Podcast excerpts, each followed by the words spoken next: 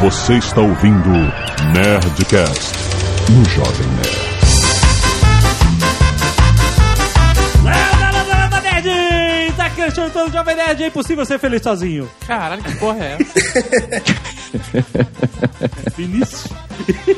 Aqui é o Cid do Não Salvo, com o pessoal do Jovem Nerd para o Nerdcast do nãosalvo.com.br. Fala galera, tudo bem? Eu sou Rodrigo Fernandes do jacarebanguela.com.br, mas escrevo também no Kibiloco.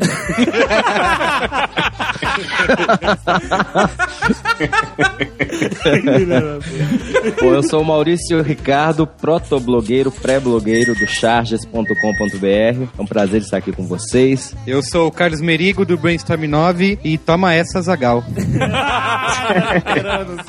Tanto tempo. Ah, Aqui é a Zagal e que falar, né, cara? Muito bem, nerds, estamos juntos aqui de grandes cabeças da blogosfera. Cara, minha cabeça é grande, cara. A minha eu não acho chapéu pra comprar de jeito nenhum, cara. Se o Bobagento tivesse aqui, seria a maior cabeça do grupo. Mas olha só, temos um grupo seleto de pessoas que trabalham e vivem de seus blogs, porque a gente vai falar de profissão blogueiro. Então, vamos bater esse papo depois do e-mail. Canelada.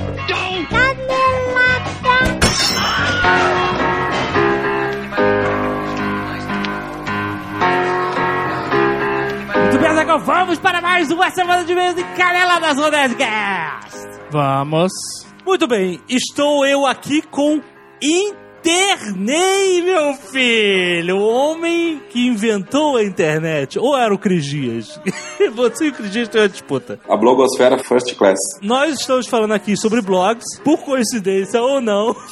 você entra nesse assunto, você tem tudo a ver com esse assunto, principalmente porque agora você faz parte da família Bubox. Exatamente. Que bonito, cara. O que, que você veio falar sobre Bubox hoje aqui neste papo sobre blogs? Eu tô na Box agora como vice-presidente de publishers. Nossa, que bonito! Então, como assim é, uma empresa do tamanho da Bubox vai ter vice-presidente, né? E aí o pessoal ainda tem uma noção da Bubox pequenininha lá, o Marco Gomes num, num pequeno escritório, né? Porra, o negócio tá grande, meu filho. Tá, a gente já tá em seis andares diferentes aqui. No, no, Nossa! No, ali, com mais de 60 pessoas, mas não é a quantidade de funcionários que faz uma empresa grande, né? Só. Verdade. É, a Bubox hoje ela entrega 2,5 bilhões de anúncios por mês em 170 mil sites e blogs independentes. Caraca, isso é só Brasil? Isso é só Brasil. A gente fala com 65 milhões de brasileiros por mês. 80% da internet brasileira. É, a gente está com 28 mil publishers. Né? Aham. E para a gente manter essa galera é, feliz e trazer mais gente, é, precisa começar a pensar especificamente como melhorar a vida dessa galera, como fazer eles ganharem mais dinheiro com os blogs e sites, como fazer eles ganharem dinheiro com outras presenças que eles tenham nas redes, né? Com Tumblr, com Twitter, com Facebook, com Flickr, Instagram, Foursquare, o que for que aparecer aí, né? Aham. Essa é a minha missão como vice-presidente de publishers. É pensar em ideias, processos, produtos, o que for necessário para a gente fazer essa galera botar mais dinheiro no bolso. Olha só. É, e para isso funcionar, parte desse trabalho é ajudar os blogs a ficarem mais atraentes para os anunciantes, né? Seja ajudar a galera a se profissionalizar, a montar blogs mais interessantes, melhores, e também dar dicas para os anunciantes de como que eles podem comprar publicidade melhor, né? aproveitar melhor essa, essa- esse potencial que está aí. Hoje o anunciante está preferindo muitas vezes comprar um blog segmentado. Ah, esse blog é só de tecnologia, esse blog é só de economia, é só de moda, beleza, gastronomia, né? Até fica uma dica aí para galera que está começar no blog, o blog segmentado ele tem um apelo comercial maior hoje já na cabeça do anunciante. Aham. Só que o que acontece, a gente tem aí blogs de entretenimento com uma audiência enorme. O, não é porque o cara tá vendo entretenimento que ele não tem uma série de outros interesses por trás. Né? Aham. Então, nós já estamos começando a vender para o anunciante o seguinte: olha, no blog de entretenimento, se o cara passou antes num blog de automobilismo, eu vou mostrar para ele um anúncio de carro porque eu já sei que ele viu e um blog de automobilismo ele está interessado no anúncio de carro. Ah, porque vê pelo cookie a, a, a viagem que o cara tá fazendo pela internet e você faz um perfil de gostos da pessoa. Exatamente. Então eu consigo, de acordo com o comportamento de um site, colocar publicidade em outro site. Excelente. Permite com que eu faça com que esses blogueiros de humor comecem a ganhar mais, mesmo sem ter uma segmentação muito específica. Então essa audiência vai começar a ser remunerada de forma melhor. Essa é a primeira mudança que, que eu estou trazendo aqui na minha, na minha gestão. Aham, aham. Porque é uma preocupação, uma reclamação de muita gente, né? Então, achei importante falar isso no, no Nerdcast, porque muitas vezes o pessoal que vai ouvir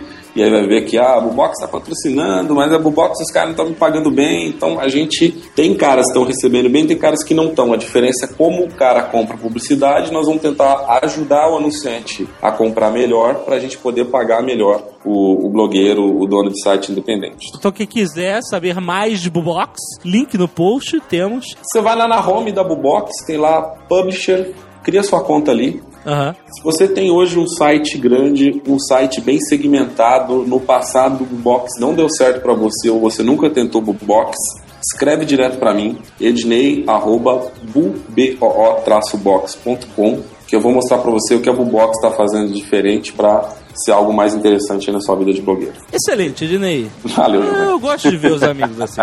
Se tiver qualquer dúvida, manda a pergunta lá pelo site, a gente responde no máximo até 48 horas. Amamos vocês. Beijo. right, about now. The Funk Soul Brother. Check it out now.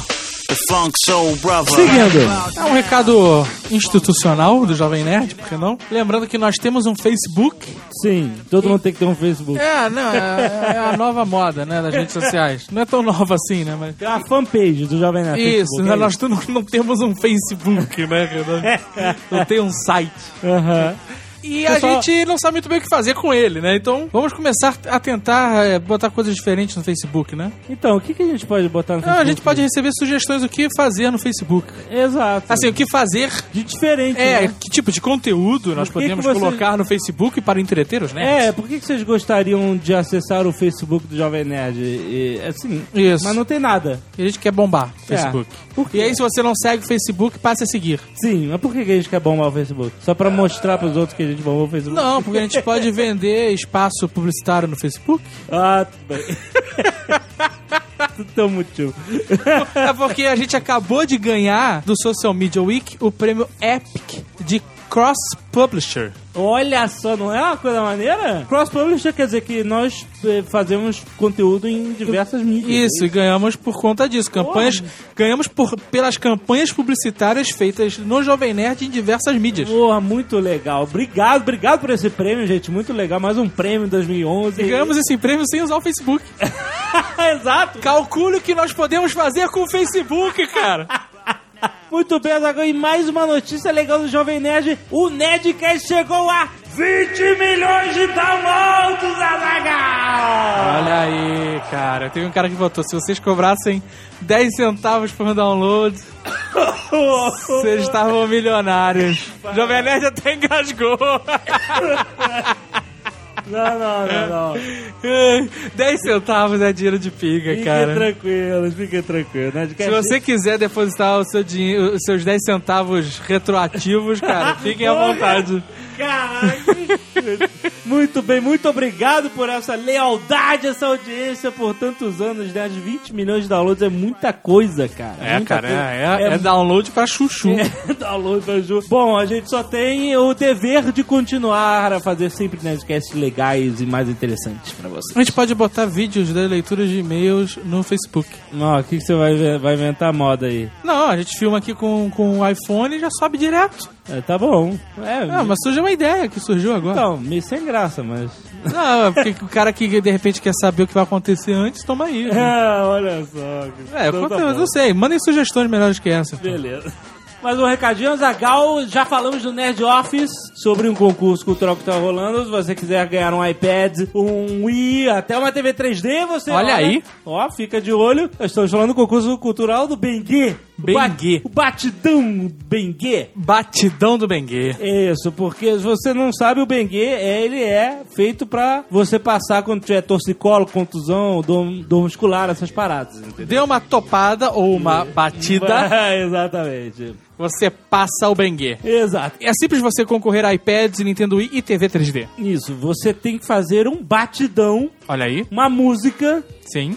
Sobre a parada, sobre o Bengue. Pode zoar, pode fazer do seu jeito. Tem que ser descontraído. Pode ser até a versão rock and roll que eles falaram. Ah. Quem quiser. Porque tem gente que fica de frescurite, né? De, de- é, não gosta. Pô, funk, que, que droga, não quero saber de Se funk. você tem uma banda, se você quer um iPad pra botar a partitura da sua banda. Pô, aí seria maneiro. É maneiro pra estudar alguma coisa. Você pode fazer uma musiquinha. Vai lá no hot site ritmobengue.com.br, manda teu vídeo pra lá, você vai concorrer, pede pra galera votar, essas coisas. E você pode ganhar iPad, Nintendo Wii e até uma TV 3D 43 polegadas. Muito bom. Tá em alta TV 3D.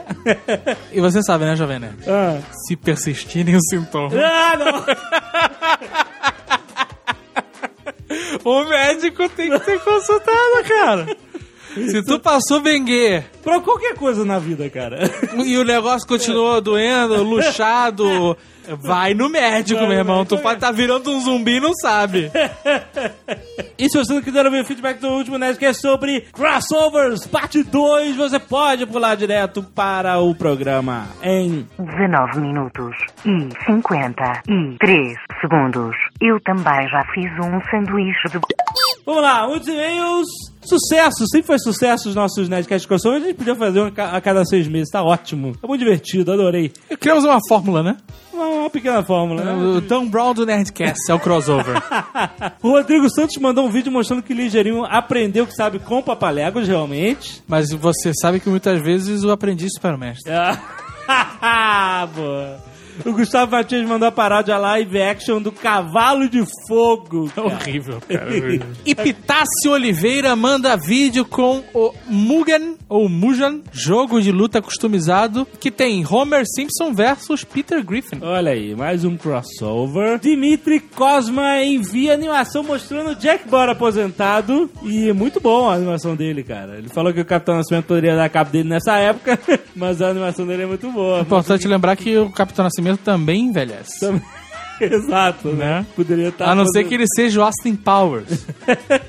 ele que fez a animação? É, dele. Maneiro, cara. E aí, cara, tem uma bateria de vídeos de crossovers que a galera mandou. Tem Aladdin versus Hércules, Frodo versus Harry Potter, Darth Vader versus John McClane. Isso. Porrada de vídeo. Clica aí que você vê todos se Se divertir. quiser ver, tá no post. Entre no site, nos dê um page view e assista. E você, ah, faltou fulaninho, faltou ciclaninho. Manda para nerdcast.jovemnerd.com.br que o Slave Robô faz a triagem. Isso, e aí a gente faz o próximo programa. Daqui a seis meses, com um convidado especial, Dan Brown.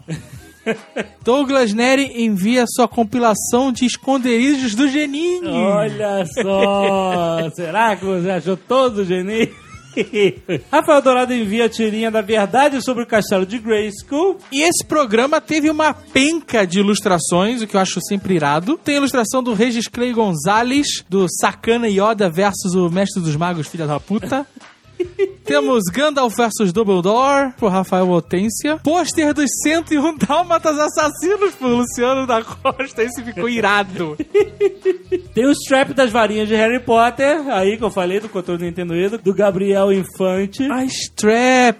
É, aquilo... Agora que eu entendi porque o Slave Roboto escreveu strip de varinhas do Harry Potter. Strap, é que é. Tá aqui, strip. Como é que é? A pulseirinha, né? Uma pulseirinha. Mas eu fiquei imaginando o que seria um strip de varinhas.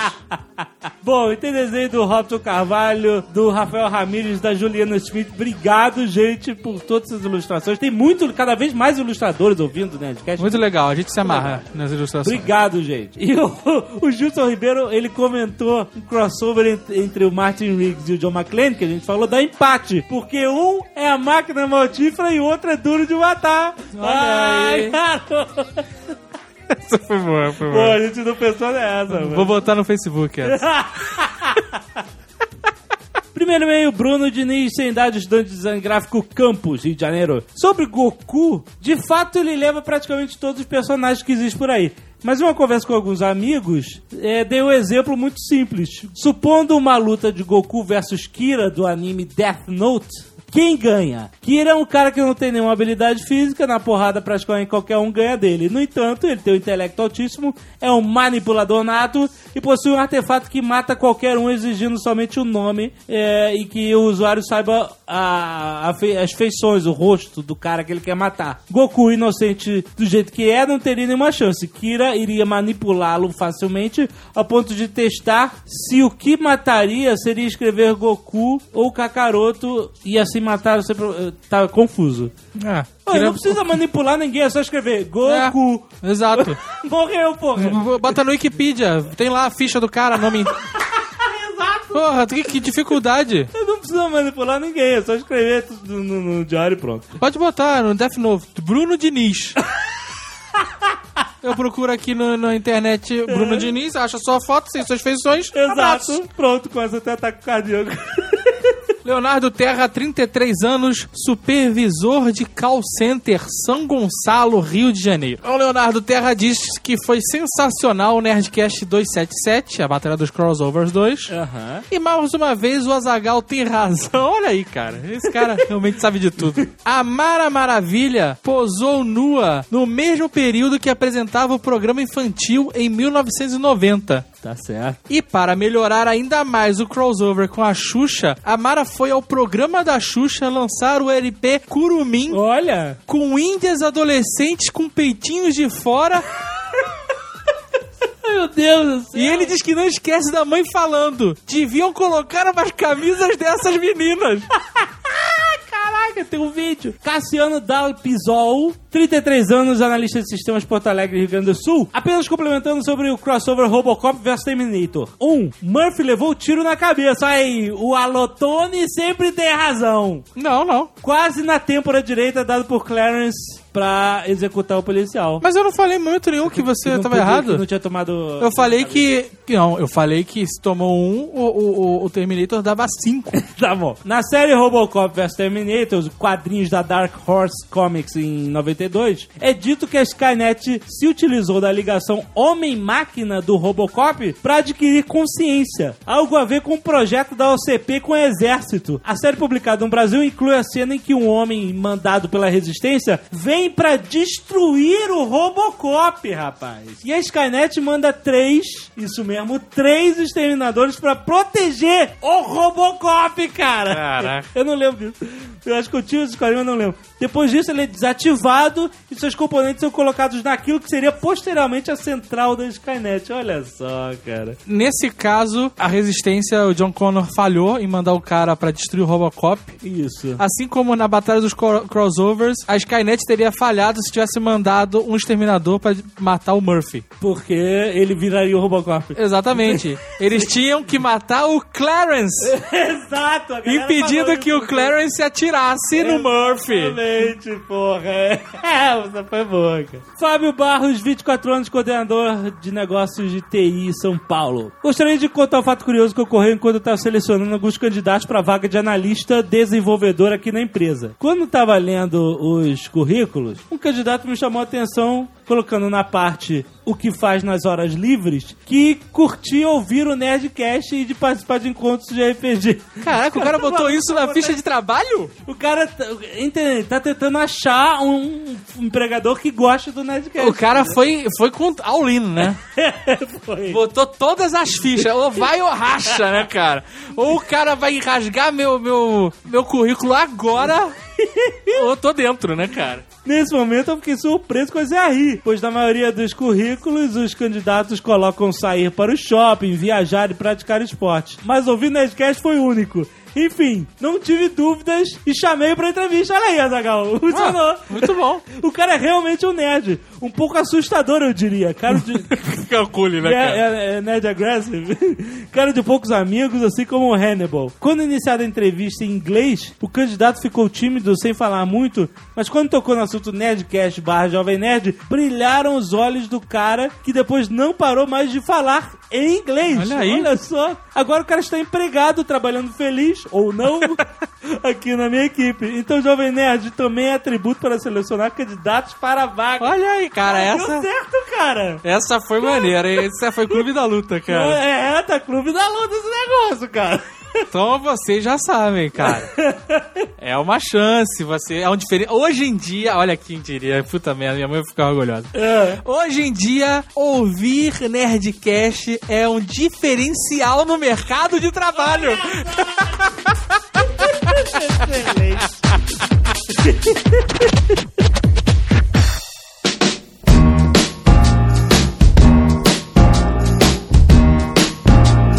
É, antes de mais nada, é bom informar a quem está ouvindo que esse programa não é sobre monetização. Não. Não é mesmo. Blogueiros contra jornalistas, né? Lembra? Era um assunto grudado no outro. Blogueiros contra jornalistas e aí monetização. É sobre a, a profissão do passado, né? Blogueiros. É, né, cara? Porque nenhum de nós é blogueiro hoje em dia, de fato, né? Eu também tô ouvindo que blog vai morrer desde 2007. Não, mas é assim, nós usamos blog. Se qualquer um de nós ficássemos sentado em frente ao computador blogando o dia inteiro, ninguém tava ganhando dinheiro. Ah, cara, antes de ser blogueiro, eu sou um ser humano. que profundo. Se você não falasse, a gente nem ia saber pelos posts seus, cara. Não dá pra ter ideia disso, não, viu? Ainda bem que você esclareceu pra moçada aí. Eu tenho um coração. Agora, sabe o que acontece? É que as pessoas ficam muito presas na forma, né, cara? Eu que sou da velha guarda aqui, era fanzine, era, era, pô, não importa se é blog, como é que chama a coisa, você vai sempre achar uma maneira de se comunicar, cara. É, a gente fica muito preso no rótulo da- do meio e esquece da mensagem, que é a coisa importante. O que Né? aconteceu é que blog, ou site, ou a internet em geral, ela serviu para criar os próprios canais de comunicação de seus autores, né? Antes o autor precisava estar no canal de comunicação de uma empresa, uma multinacional, etc, né? Agora com a internet você é o seu canal de comunicação. É, na verdade, você poderia ter seu canal de comunicação, mas ah, o alcance dele era micro, né, cara? Que é no fanzine, né? É, mas é um canal, de É, qualquer forma. Sim, é, de fato. Mas com a internet você tem esse. Bom, não precisa explicar o fenômeno. A a Globo não precisa mais explicar que a internet é a rede mundial dos computadores, né? Então, Mas eles Legal, continuam falando. Eles falam que os hackers são os piratas da internet agora. Para os piratas da internet ontem. As pessoas podem ter uma visão de que o blogueiro é o cara que tá com a vida boa, postando na internet, ganhando dinheiro e tal. E não é? Depende, ó. Você pode ter o É blogueiro que é aquele cara pagando cofrinho, de cueca, cheio de cheetos no peito. É tudo uma questão de você ser ou não da alta social media, né? Essa que é a verdade, né? Cara, eu acho engraçado que de, de tempos em Sempre. tempos aparece alguém pra criar um, um termo novo pra internet. Termos pra dizer que a gente, a gente é uma panelinha da internet. Aham. Pera aí, pô, a gente começou de baixo igual todo mundo que começou. Exatamente. Cara, semana passada mesmo eu recebi um e-mail de um cara falando assim: boicote aos blogueiros. Vocês receberam isso aí ou não? Não. Ele deve ter montado blog, né? Blog, boicote aos blogueiros. Não, e sem a, sem a pessoa nem te conhecer, eles já te colocam nesse balaio do galerinha que tá com o nariz pra cima e não, não liga pros pequenos, né? Tipo, a pessoa nem, nem te conhece, nem sabe como que é seu trabalho direito. Eu vejo direto no Twitter isso, ah, você não retuita o meu blog, você não apoia nenhum blog pequeno. Você não retuita meu blog, é porque é ruim. É uma questão de coerência também, né? Ninguém fica preocupado com você quando você tem pouca Mas audiência. a panelinha, ela existe, de certa forma. Cara, não sei se existe. Existe. Ela existe porque eu acho que é o seguinte, é uma comunidade mesmo que começou se ajudando. Acho que todos vocês lá atrás se ajudaram com aqueles, aqueles iconezinhos, um no, no blog do outro e tal. Por exemplo, o Cid, quando, quando eu conheci o Não Salvo, eu não sei quanto de visita que ele tinha, mas já gostava do conteúdo e tinha um layout muito legal. Desde quando eu conheci, eu comecei a linkar na, na vadiagem. Essa panelinha que a gente fala é criada pelas próprias agências, essa galera que trabalha com social media, querendo pegar a galera pra fazer ação. Essa panelinha é criada por eles, assim, porque eles vão muito por número de views, por número de seguidores, entendeu? Aí é sempre a mesma galera, assim, né? Então, quando É. você usa isso como ranking, né, como a sua métrica, aí, obviamente, você sempre acaba ficando no- nas mesmas pessoas. É, não é isso mesmo o princípio da internet, né, cara? Se reunir por, por afinidade, né? Comunidade, é isso. Vocês são uma comunidade de blogueiros da, da elite. Olha aí. Vocês não, nós, malandragem. Vocês não, que você tá nos eventos também. É, não, mas é de saco, cara. É o único que tá na Globo. É. Mas o fato é que a gente não chamou vocês todos pra gente ficar aqui parecendo que a gente é uma panelinha falando da nossa panelinha. Então, eu queria saber de vocês, porque todo mundo aqui começou pequenininhos com 100 acessos. 10, né, cara? 100 foi É, bondade. pois é, né? Ninguém começou em uma incubadora de internet com investidor e tal, não sei o quê. A gente começou fazendo o que gostava, assim como muita gente usa o blog, essa ferramenta, pra fa- pra publicar o que gosta aí na internet. E aí, o que, que aconteceu nesses anos todos entre começar, pensar em desistir e, sabe, fazer sucesso? O né? Jacaré Banguela começou muito, muito de, de brincadeira, passava o tempo enquanto eu tava na faculdade. Eu fui ter mil visitas por dia depois de dois anos que eu tinha começado. Eu não tive pressa nenhuma pra fazer isso. Eu fui fazendo bem, muito de, de, de brincadeira e ócio criativo. Em 2008, eu acho, em 2008 ou 2009, é, eu fui processado por uma mulher de Cuiabá mesmo, por uso indevido de imagem. Sério? Sério, uma foto que eu tinha colocado no blog, o meu, meu antigo sócio ainda, o Fred Fagundes, eh, tinha tirado e tinha feito um post no blog que era uma foto de uma, de uma mulher no supermercado com um carrinho do supermercado, ela de perfil e o filho dela dentro do carrinho de costas. E aí o título do post era Vende-se criança em bom estado. e aí era um texto fictício sobre o capitalismo, sobre você poder ir no supermercado e comprar o- a criança que, que, que mais lhe agradar, da maneira que ela tiver, enfim. E aí era um, um texto de, de ficção e de humor, e a mulher processou. Quando ela processou, o Fred já não fazia mais parte do blog, e, e aí eu fui na audiência e tudo mais. Foi na audiência? Foi eu, minha advogada, ela e a advogada dela. Olha, você botou terninho? Não, eu fui de camiseta. Fui de camiseta, porque a minha advogada falou: vai de camiseta. É, vai pobre. Vai, vai de chinelo e calçadinhos e chinelo, né? Exato. Tática de advogado. Quanto mais dinheiro você aparentar ter, mais ela vai pedir. Tu foi com a camisa do Jacaré Banguela, não?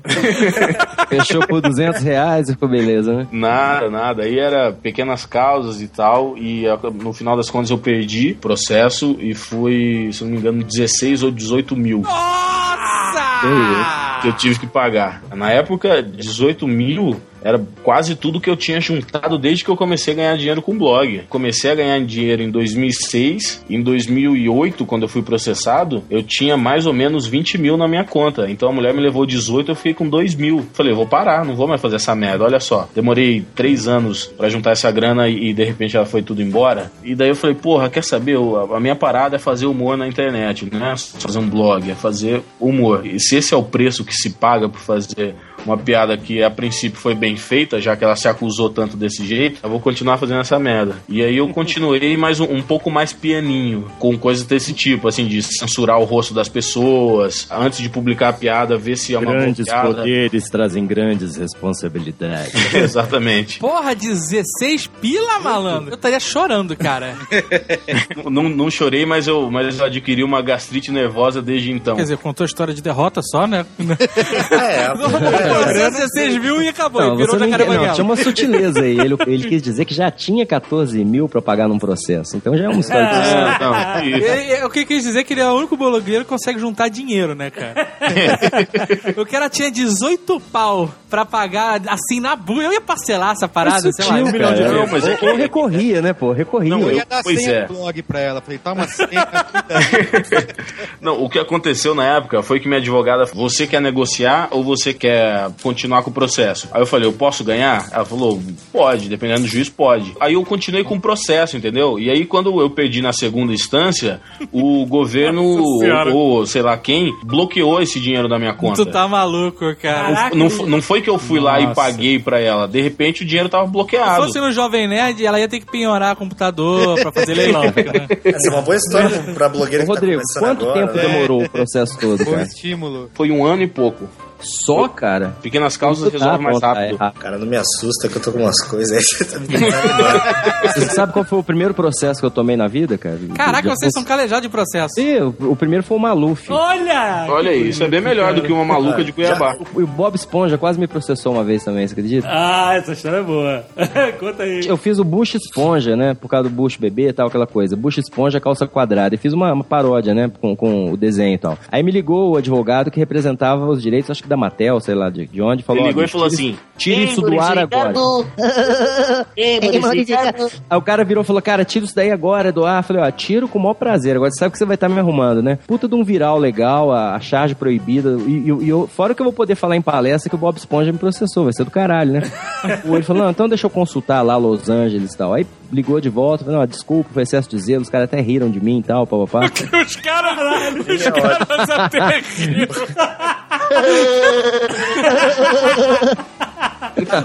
Patrick, olha essa!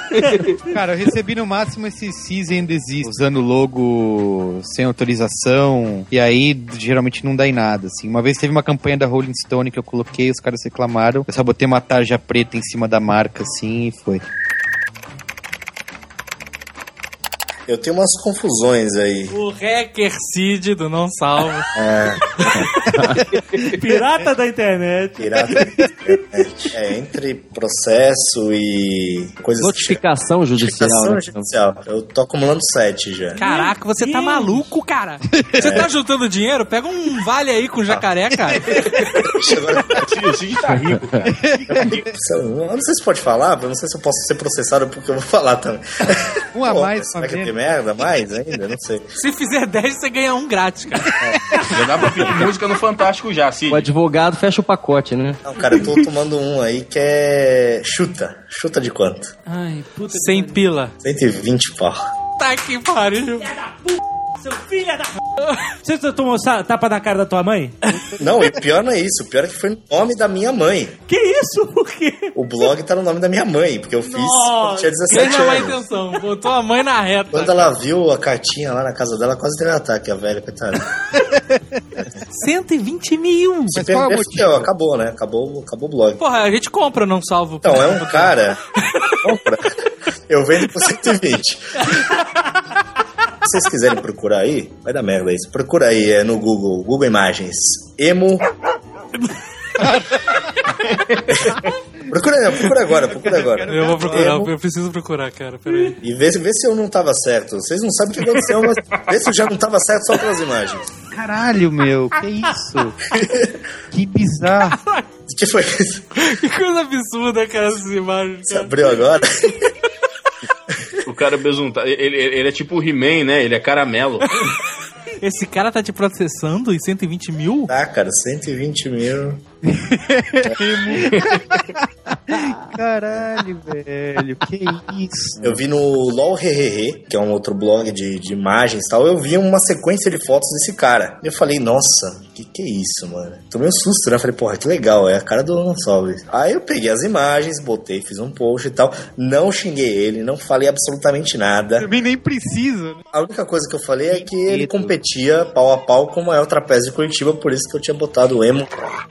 Por isso. E aí, é, final das contas, eu deixei os comentários abertos e essa foi a grande cagada, né? Nossa. Pô, e aquela mensagem de comentário não adianta nada, né? Dizendo Não adianta, cara, isso aí. Mas, comentários. é, mas não- tem uma proposta agora em vigor, tentando entrar em vigor, que é pra blogueiro não ser responsabilizado por comentários de terceiros. É, mas a- agora, até um, um instante, o blogueiro é responsabilizado, É responsabilizado, sim. sim, por todos os comentários. Isso. Se você Tá- tá apagar o post, não isso. adianta nada, não tem conversa. Tipo, Não, assim, ele mandou um e-mail falando assim: olha, retire o post do ar. Eu tirei na mesma hora. Ah. Seis meses depois, ele tirou print de tudo. Caramba. Ele me processou e eu não tinha defesa, porque não tá mais no cache do Google, não tá em cache nenhum, eu não tenho print, deletei. Mas print Então- screen você também pode, pode alegar que o print screen é falso. O cara pode ter botado É. um negócio lá, ué. Exato, exato. O fato Também. de você ter tirado prontamente mostra boa fé, né, cara? É, é lógico. Não, eu tirei é, exato, na, na mesma hora, só que assim, o cara mora em, no Mato Grosso do Sul, numa cidadezinha lá que não tem, não tem nada, não tem nem Não hotel. tem no Google Maps. E aí eu não tenho como ir lá é, e falar com o juiz e tal. Então tem um representante lá, que é um advogado da cidade, que ele passa as informações. Eu fui ler o que tá rolando aí, o, o texto e tal, meu, o juiz não, não entende nada de internet Porra, também. mas, mas Todo que advogado é esse seu, Cid? A primeira coisa que você faz como réu é, é mudar o fórum pra, pro lugar do réu, cara. Isso Então, mas é que consegue. tá, não pode porque, pelo que eu entendi, ele não tem condições de vir para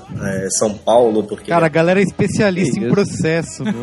Cara, vamos, vamos, Não, mas isso aí tudo bem, isso aí beleza, passou e tal. O que mais complicou, que eu achei que ia complicar, mas acabou não rolando, foi o negócio do Piratas da Internet aí, que foi do Santos, né? Tinha uma falha no site do Santos, um leitor me avisou que tinha uma falha. Pelo URL do blog, do, do, do site oficial do Santos, você conseguia mudar o URL, que nem você muda, sabe, você muda a notícia do ego lá, aquela É, brincadeirinha. do ponto Falou ponto. que o, Gan, que o Ganso ia pro Corinthians, né? Isso, e aí eu mudei, só que assim, você mudava na página mesmo, a notícia. E aí eu botei que o Ganso ia pro Corinthians, fiz a. Bom, todo mundo já deve ter escutado aí que o, que Sim, o eu Ganso ia cliquei estar no nessa- Corinthians, blá blá eu, blá. Eu sei porque eu cliquei nessa notícia achando que era verdade. Foram 30 mil RTs, cara.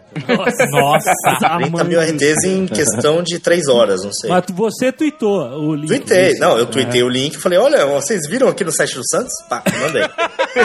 oh meu Deus, o que, que é isso? Quem foi que fez? Passou, um, sei lá, uma hora mais ou menos, eu botei, botei um tweet, ó, galera, aquele negócio era uma brincadeira minha, é uma falha que tem no site do Santos que um leitor me avisou. Resumo da história, um torcedor do Santos veio até minha casa, da torcida organizada do Santos, pra dizer que sabia onde eu morava, que a Que torcida... isso? Olha, é porque eu moro em morava em Santos, né? Então. Ah, por isso que você mudou, então. É, fugi. Bom, saiu na ESPN, saiu no Globo Esporte, saiu em todos os portais, que já estava confirmada, blá blá blá, deu uma puta confusão. O presidente do Santos teve que emitir uma nota da entrevista dizendo que foi um, um hacker que entrou no site. e aí rolou uma ameaça de processo aí deles também. Só que eu falei, pô, tomara que eu perca esse, porque esse ia ser muito legal de perder.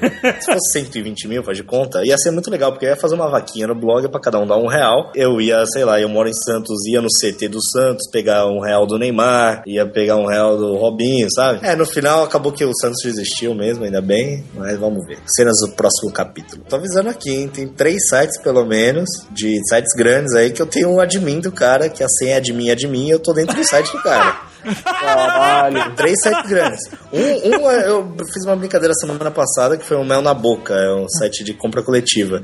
Senha do site era de mim, é de mim, um leitor me avisou. Eu entrei lá e, e anunciei o anão por 10 reais. De 50%, né? Porque, né? Anão. Cara, eu vi essa notícia em algum lugar, meu. É, acho que saiu em algum, em algum portal, tá? Mas, Isso. Adivinha, adivinha. Qual que era? Do Luciano Huck era Angélica, né? Não é isso? Era. Era, era Angélica e a data de nascimento. Puta merda, cara. Aí eu fiz um lance, até que até foi parar no, no, no Trend Top, que é aquele negócio assim, a senha dos famosos. Aí como Ah, eu lembro disso.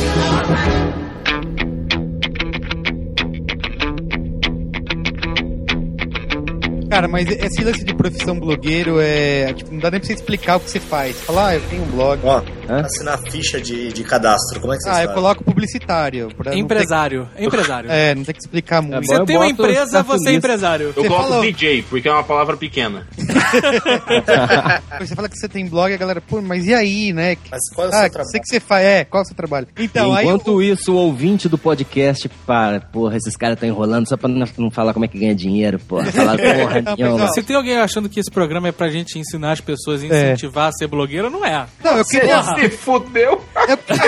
A questão é, conheça melhor o blogueiro predileto. Eu era executivo de um jornal local aqui, uma equipe de 40 pessoas, tal, cuidava da redação comercial e tal. Aí um dia a Mega Sena acumulou e eu virei para um colega de trabalho e falei, cara, se eu ganhar essa Mega Sena, eu nunca mais vou trabalhar na vida. E o cara falou pra mim assim, não, então você tá fazendo o trabalho errado, ninguém consegue ficar sem trabalhar. O que, que você faria? Eu falei, bicho, eu desenhar, tocar o dia inteiro. Falei, então é isso que você tem que fazer, desenhar Olha a frase solta. Aí, aí, eu, aí caiu minha ficha, né? Entrei num grupo de trabalho de internet, naquela época antes do estouro da bolha, né? Todo mundo vai ficar rico com essa porra e tal.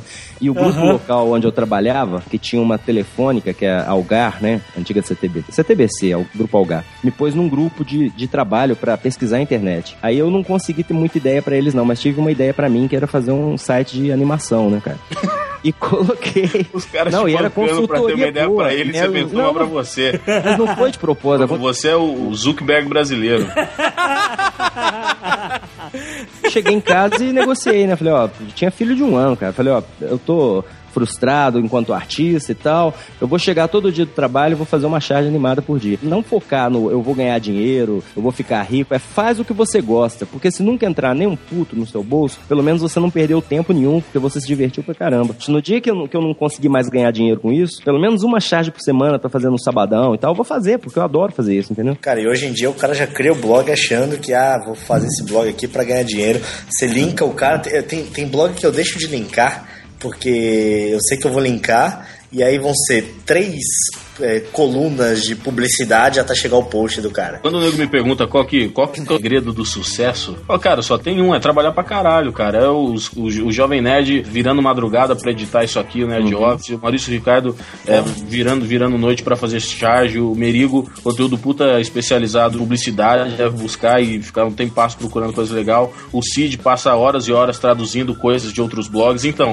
assim, é, é, é grande, cara. Acho que você nunca entrou no meu blog, amigo. Cara, entrei uma vez e achei ruim. Pra quem não sabe, o Cid é o cara que é o criador. É, o pior é quando o cara foi no Jô, velho. O que eu recebi de mention, você não tem noção. Nossa, você é mó legal na internet, uma bosta no Jô Soares. Pô, não sou- mas eu tô aqui em casa, não sou eu, cara. Não fui lá, não sou eu. Desde quando eu comecei na internet, tipo, 98, eu sempre fiz alguma coisa, um site, fazia site no Word, sabe? Que você só podia salvar HTML. Botei no GeoCities lá. Eu lembro que eu fazia notícias da Copa do Mundo. Eu falei, caralho, que sou eu fazendo notícias da Copa? Por que, que alguém vai ler o meu blog, né? Foi passando o tempo, começou a criar as ferramentas de blog. Eu resolvi juntar o que eu tava começando a estudar na época, que era publicidade, com as ferramentas de blog e criei o Brainstorm. Isso que é uma coisa que eu acho interessante, pra maioria dos blogs deve ser assim. Nunca teve um boom, assim, né? De falar, puta, nesse dia ou nesse mês o negócio estourou e aí foi. É uma coisa que vai crescendo aos poucos, acho que meio organicamente, assim, né? Um vai indicando pro outro. É, aconteceu com a gente Até também. chegar onde é, assim, não teve um. Sei lá, talvez com o Maurício seja diferente porque foi pro Big Brother, pra Globo, isso deve dar um Ah, mas estouro. o Maurício foi pra Globo e já era, já era estourado quando ele foi Não, não foi, não. Não, mas Esse é. Não, peraí, eu fui o primeiro produto que eu saiba de internet aí pra fazer o caminho contrário de ir pra mídia convencional. Isso foi em 2001, a- aliás, no final de 2000, que passaram umas coisas minhas no Faustão. Agora, nunca houve esse link. Primeiro porque a Globo não coloca, não deixa colocar o endereço no ar, claro, porque eu tô no UOL, não tô na Globo.com, então não tem essa, essa ligação. Segundo, que o público é diferente, assim, sob certo aspecto, eu, eu até sofri muito preconceito no início das pessoas de internet, né, porque eu tava fazendo uma coisa em TV aberta, né. Você é se coisa- vendeu, se vendeu é, traiu o movimento, mano. Agora, é engraçado que até hoje, quando se faz aqueles, aqueles livecastings lá do, do, do, do, do Kib e tal, todo mundo fala mal da minha charge, cara. Todo mundo. Aí você vai ver, tá lá no Trend Topic mundial, igual é, to- toda semana entrou no Trend Topic do Twitter esse ano. Você vê 80% das pessoas, 80, 90, cara, falando que é legal. Agora, tem esse preconceito dessa alta social media, da elitezinha, assim, de falar, pô, o cara tá na TV aberta, né? né? Cara, sabe? É, é muito engraçado isso. Então, em resumo, eu acho que, que não tem muito esse, esse link, não. São dois trabalhos bem diferentes, assim. Eu, eu adoro fazer os dois, mas são coisas isoladas, não, não, se, não se comunicam muito, não. Cara, eu acho que uma coisa que acontece muito, assim, que talvez acho que a maioria das pessoas não, não devem perceber dessa forma, é que quando, por exemplo, eu comecei a fazer o blog, acho que todo mundo aqui, você faz, você começa de uma, é uma coisa que é brincadeira, é um hobby, você faz nas suas horas vagas, né? Como eu disse na Campus Party da Espanha, empezou como uma broma. Pensou como uma broma, é isso? É, começou com uma piada. Olha, Olha aí. Eu me senti humilhado, porque eu tava pensando em bronha, alguma coisa. Todo mundo. Não, e aí, com o tempo, você vai, vai criando uma responsabilidade e vira trabalho, né? Vira uma coisa profissional, vira um negócio de você pensar que é a sua empresa, né? Você não tá escrevendo ali no seu tempo livre. Você vai evoluindo o seu conteúdo. Até, por exemplo, a gente publicou hoje no Brainstorm uma entrevista com o J.J. Abrams. Fala, um dia a gente vai falar com o J.J. Abrams. Parecia uma coisa puta distante, né? E, e o negócio vai evoluindo, você vai criando um profissionalismo que você começa, você vira um veículo, né? É isso como eu vejo, até chamar de blog, as pessoas falam, ah, você tem um blog, imagina logo um blogspot ou alguma coisa no blogger, né? Não imagina, tipo, o cara que é o editor do G1, ninguém acha que ele é um blogueiro, ou o cara que faz lá o TechCrunch, que agora estão lavando roupa suja em público, né? Também ninguém pensa no, ah, ele é um blogueiro, Puta, o cara é o editor do site, né? O cara tem investimento. Porque aqui no Brasil a gente ainda não tem essa essa, essa cultura de, né, tipo, de investimento nesse tipo de coisa, de empresas. Sei lá, a AOL nunca vai comprar, por exemplo, o Brainstorm, o Google nunca vai comprar o Brainstorm, mas lá fora você ter TechCrunch, Mashable, esses caras são todos, são vistos como empresas, né? São vistos como vistos como um negócio. E eles faturam como empresas também. Exatamente. Né? E tem, Milhões. é, e, e tem equipe, né? Isso é uma coisa que eu vejo muito, assim, que não tem nenhum blog no Brasil que eu acho que tem capacidade hoje de ter uma equipe como esses caras têm. Por exemplo, a galera do Engadget, quando tem esses eventos da Apple, eles vão com, cam- sabe esses caminhões de TV, eu não sei o nome disso, que tem antena e... Chama van. Unidade externa. Chama unidade externa. Van com antena. Eles pegam essa van com antena, vão na porta do evento e fazem uma puta transmissão de lá. E Quando que um blog brasileiro vai ter. Não tô dizendo que não é, não é, ta- não é questão de talento ou de vontade, é questão de, de grana mesmo, né? Nenhum de nós já fez um blog com a intenção de ficar milionário e depois de muitos anos vender o blog e viver de renda ou criar outro blog. Todo mundo começou a fazer porque realmente gostava de fazer aquilo, de compartilhar conteúdo, de criar conteúdo. Aí o que acontece? Será que esse sentimento paterno que a gente tem pelos nossos blogs não dificulta esse processo de. Profissionalização, assim. Tipo, Exatamente, que a gente aqui, cara, passou anos que a gente não deixava ninguém fazer nada, porque ah, só, só eu sei fazer do meu jeito, sabe? Centralizado, né? É, E aí você faz coisas que, né? que, que são indiferentes ao público, por exemplo, sei lá, departamento comercial. O público tá cagando quem tá vendendo teu site pra. Não vai fazer diferença pro seu produto, entendeu? Mas você é tão possessivo em relação a- ao, ao- ao seu blog, a sua empresa, seu site, como você queira chamar, que você. Não, eu vou ver- fazer a vender, eu só eu sei vender o site. Não, e não é assim, né? E essa visão é que acho que falta um pouco, né? Descobre que é justamente o contrário, principalmente a parte comercial. Já a maioria dos blogueiros não tem essa, esse feeling comercial. O cara tá preocupado em fazer o conteúdo pro blog. Cara, eu não entendo como eu fiquei tanto tempo escrevendo sozinho no site, assim, porque desde que entrou mais gente pra escrever, meu, é um salto gigante, assim, né? Não, mas calma aí. Mas agora você tem equipe, é isso? Paga? Colaboradores. Não, mas é assim, é, é, é aquele negócio. Eu, eu achava, porque só eu posso escrever, porque eu sei o que o meu público quer e eu escolho, eu tenho o meu critério do que, que eu vou colocar. E isso é uma besteira, né? Porque até no começo teve muita gente que reclamou, dizendo que as outras pessoas que escreviam no blog colocavam o blog pra baixo, que só liam os meus posts, mas Será que se eles, se eles assinassem os posts no seu nome, o público perceberia de cara, assim? Ghostwriters. Ghost bloggers. Ghost bloggers. Eu tenho uma prova disso que, que as pessoas não sabem, porque teve uma época no blog que eu tinha uma sessão com pessoas que escreviam artigos pro blog. Tinha algumas pessoas que eram reais, mas as outras era eu com outros nomes. E as pessoas mandavam tuitadas pra mim falando: Reclamando. Porra, o, o fulano é mais engraçado que o Rodrigo escrevendo. Não, e tem uma coisa que as era É um, é um Fernando Pessoa, né? jeito. Qual eram os nomes que você usava? Narjara Tureta, essas coisas assim? Não, eu usava, eu usava Fernando Flag. Passava muito bem. Rodriga. Suzana Flag. Tem, tem, É. Não, mas assim, Você só não foi achar- macho que nem o Nelson Rodrigues e assumiu o nome de mulher, mas tudo bem. É, não, não, não tem essa macheza toda. Nem é também, né?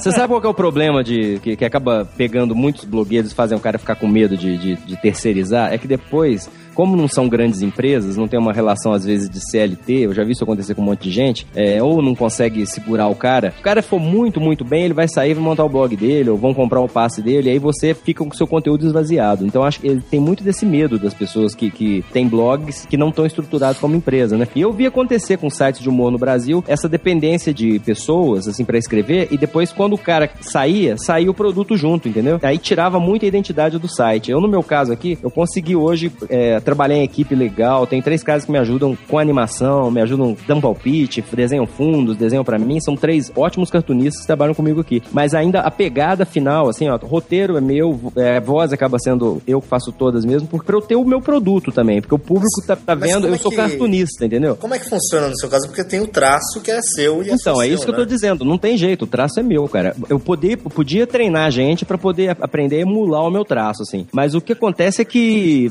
não, não, na prática não funciona. E como o Flash tem essa vantagem, a animação vetorial em geral tem essa vantagem, que é de você poder dar o Ctrl C, Ctrl V, eu desenhei a Dilma uma vez, a Dilma tá pronta pro resto do mandato. Eu só tenho que ir mudando, engordando ela, mudando o cabelinho aqui e tal. e aí, quando vai animar a Dilma, botar as expressões, eu tenho todos os, os bancos de imagem pronto. Aí dá pra terceirizar pra galera me ajudar nisso, entendeu? Então fica o meu traço, fica o meu, meu estilo de roteiro e tal. Dá pra compartilhar o trabalho, mas tem coisas que, no meu caso, eu como cartunista, fica fake, né? Eu vou, eu vou vender uma coisa que não é uma verdade pro público se eu começar a terceirizar, né? E nem tenho condição financeira de estar também pagando, porque esses caras de criação bons são muito caros, né? Tem esse problema. Cara, mas é difícil você desassociar, às vezes, o blog do seu nome, assim. Até Aham. hoje acontece muito de alguém faz um post super legal e aí o cara deixa no comentário, pô, Merigo, bom post, não sei o quê. Daí eu falo, pô, teu post não é meu, né? O próprio Jacaré Banguela, não salvo. Também, o, o resto da vida acho que vai ser o Cid que faz o não salvo e o Rodrigo que faz o Jacaré Banguela, por mais que tenha outras pessoas escrevendo, né? É, no caso do, do Jovem Nerd, a gente sentia necessidade de ter mais conteúdo diário, né? Não só aquelas atrações de versão resumida e tal. E aí a gente criou o Jovem Nerd News, né? Ter esse setor de notícias. E no começo a gente fazia e virava à noite, não dormia mais. Foi desgastante pra cacete. Até criar mesmo um formato que não fosse igual ao Omelete, ou ao Judão, ou Hipertensão, que são os que tem mais um foco parecido com o nosso, né? Hipertensão? Lembra que tinha hi- hipertensão? Sobrecarga. Sobrecarga? ah, é, é tudo. É tudo voltagem. Mas é velho. E a gente queria criar um formato, uma linguagem, né, jovem nerd pra dar notícias, né? O que acontece? Depois que a gente conseguiu achar um formato de notícia, a gente não tava tendo tempo de se dedicar mais ao Nerdcast como se dedicava por causa das notícias e não conseguia mais fazer a resu- versão resumida, que era uma atração que ainda, ainda rolava na época. Por conta disso, a gente começou a pedir colaboradores na época. E uma forma que a gente fez as pessoas não ficarem só achando que éramos nós que escrevíamos tudo nesse setor, a gente botava a foto do cara na assinatura, o cara podia fazer algum comentário e, e isso criou assim uma identidade, assim, existia um formato Jovem Nerd de sair o post, mas o cara assinava. Hoje em dia a gente tem um funcionário que faz as notícias do Jovem Nerd News, a gente eu nem, às vezes eu tuito assim, tu já falou sobre isso, cara, já dois dias atrás. E o que acontece? A gente terceirizou completamente o Jovem Nerd News, porque a gente não tinha condição de fazer. A gente se foca, o conteúdo que a gente não, não abre mão é o Nerdcast e o Nerd Office.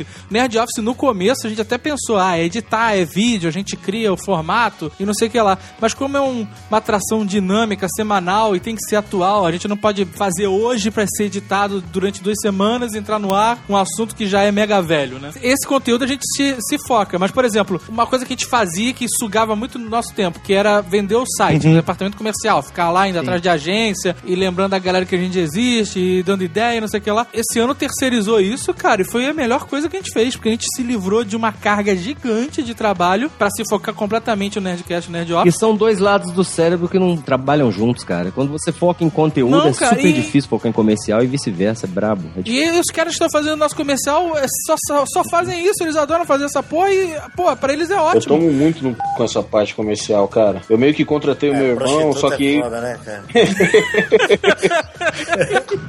É um micheia, né, cara? contratei, eu contratei o meu irmão pra fazer isso pra mim, só que, pô, ele faz o, o trabalho dele e, e o meu, sabe? Então é meio foda. Aí eu tô É, não dá. querendo pagar meio exclusividade pra ele, mas aí eu tenho que pagar o que eu pago e, e o que o outro emprego dele paga, sabe? É meio, pô, é meio foda, porque eu não, não- eu não tenho nem um pouco de saco pra, pra ficar fazendo contas. e Mas você tem que dá pra eu pagar pagar em, em- em esquema de comissão, né? Tipo, quanto o cara vender, É, ele vai ganhar uma né? porcentagem. É, exatamente. E tem que É, ser é alguém. o irmão, né, gente? Você pode pagar de outras maneiras. Ir Amigo tá leite na foda, né, padaria. cara? O amigo tá foda, porra. O cara não tá fazendo nada, não tem que pagar pra esse filho da puta. Não, eu não, tenho, eu, não tenho, eu não tenho problema em pagar. Eu só não sei exatamente o quanto pagar, porque nessa, nessa profissão blogueiro, eu não sei vocês, mas eu acabo não tendo um salário Não, mas fixo no mensal. seu, no Ah, seu pagou caso, você 18 tem que consultar o mercado. É só você chegar assim, mãe, quanto que eu pago pra ele?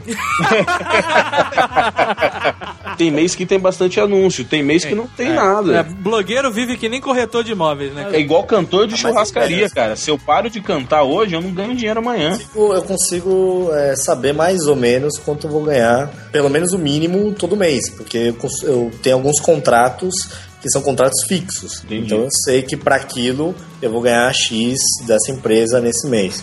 É durante um ano, durante dois anos. Então dá pra, dá pra tirar por aí. O Não Salvo, agora, de um mês pra cá, que eu tô aqui em São Paulo agora, morava em Santos. Tô começando a fazer justamente isso que a gente tava conversando de tentar profissionalizar o negócio. Então, tô eu mais três pessoas agora pro, pro Não Salvo. É, já, já começa a perceber já algumas mudanças no- na linha editorial. é, a gente consegue fazer umas coisas bacanas. É, tá aqui comigo, escutando a conversa, inclusive, o Ivo Newman do Treta, o Luigi do, do que faz o Condor Impressão, tem o Cauê Moura também, que faz os vídeos pro YouTube aí. Então até a galerinha do mal que a gente tá tentando produzir o máximo de conteúdo possível próprio, claro. É, porque conteúdo traduzido é fácil fazer, né, cara? Tem trilhões de blogs que fazem. É, eu acho que o leitor, pra, pra ele ver uma coisa que ele sabe que só vai ver no seu blog, tem que ser um negócio original. Com É, certeza. só esses filha da p que estão digitando aí sem parar? Não, não é daqui não. Agora tem um esfregando o chão aqui, tem um outro preparando um café. Não, mentira. Cara, mas esse lance de conteúdo original, eu acho que é muito o que falta no- nos blogs brasileiros, assim, e pra mim, e até pra todo mundo que escreve no Brainstorm, tem sido perseguição diária, assim, sabe? Mas é, mas tem que ser mesmo. É claro, vai continuar sempre falando do- de coisas que estão rolando, de notícias, de fatos, mas na hora de produzir uma opinião, ou um artigo, ou uma entrevista, isso. E sabe o que é foda, assim? Porque todo esse conteúdo que a gente tem colocado, até essa entrevista do J.J. Abrams que a gente pôs hoje, cara, isso vai dar, sei lá, 50 retweets, vai. Aí você bota um videozinho, vi- algum viral, alguma coisa engraçadinha, dá 500. Bebê dá... rindo. Sim. É, exato. Então, assim, a- às vezes. Isso- bebê rindo pra você ver o sucesso que é. É, às vezes você fala, Perigo, isso, isso dá só até não, uma. Só não vai fazer um blog de meme, por favor. Não, isso, isso dá fazer até um blog um. Isso dá até uma. Puta, você fala, caralho, eu tô investindo nisso, botando esse, esse conteúdo, mas são poucos leitores que realmente vão ler aquilo e vão gostar. A maioria que é o conteúdo mais fácil, né? Mas Bom, eu eu- sempre eu- digo, meu, tipo, não, não pode deixar a mediocridade vencer, assim.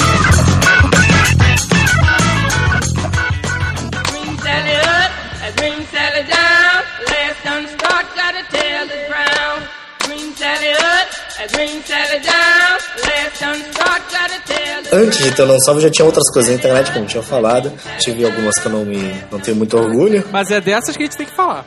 Essa tem que falar?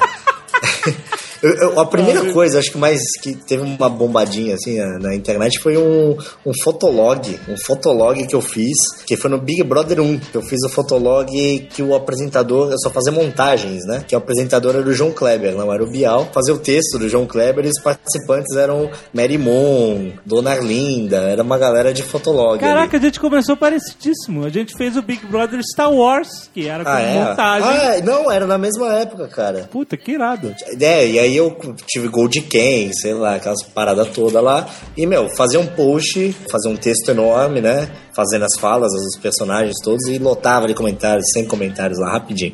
Eu achava o máximo. Aquilo mas não dava em nada, né? Era uma brincadeira logo. Em seguida surgiu o Orkut, que eu falo Orkut mesmo. e aí eu comecei a criar comunidades no Orkut, não sei se vocês estão lembrados ou não.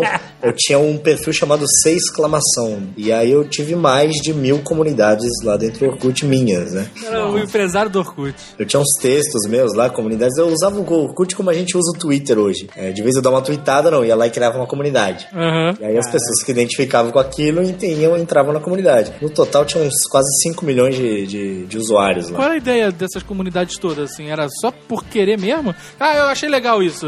Durmo de cueca do avesso. Pronto. Sim, sim. De bomba. Eram coisas assim. É, não durmo de cueca uma vez, porque é uma ideia bem idiota que você teve agora. É porque é pro Orkut, né, cara?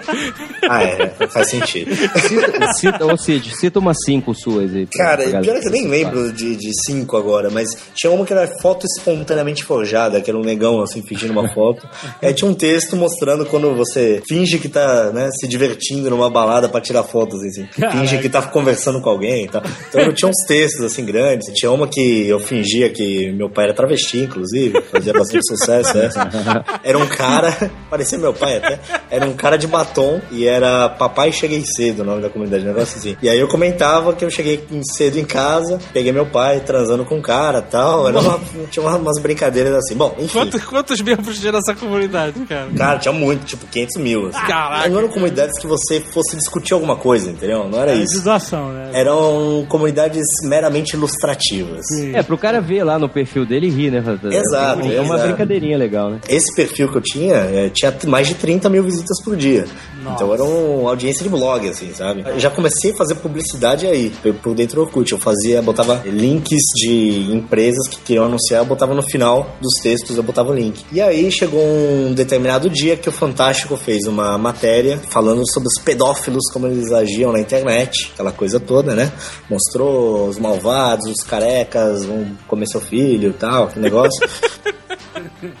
Os malvados e os carecas vão Vão começar. comer seu filho. Imagina, imagina o Zeca Camargo falando isso.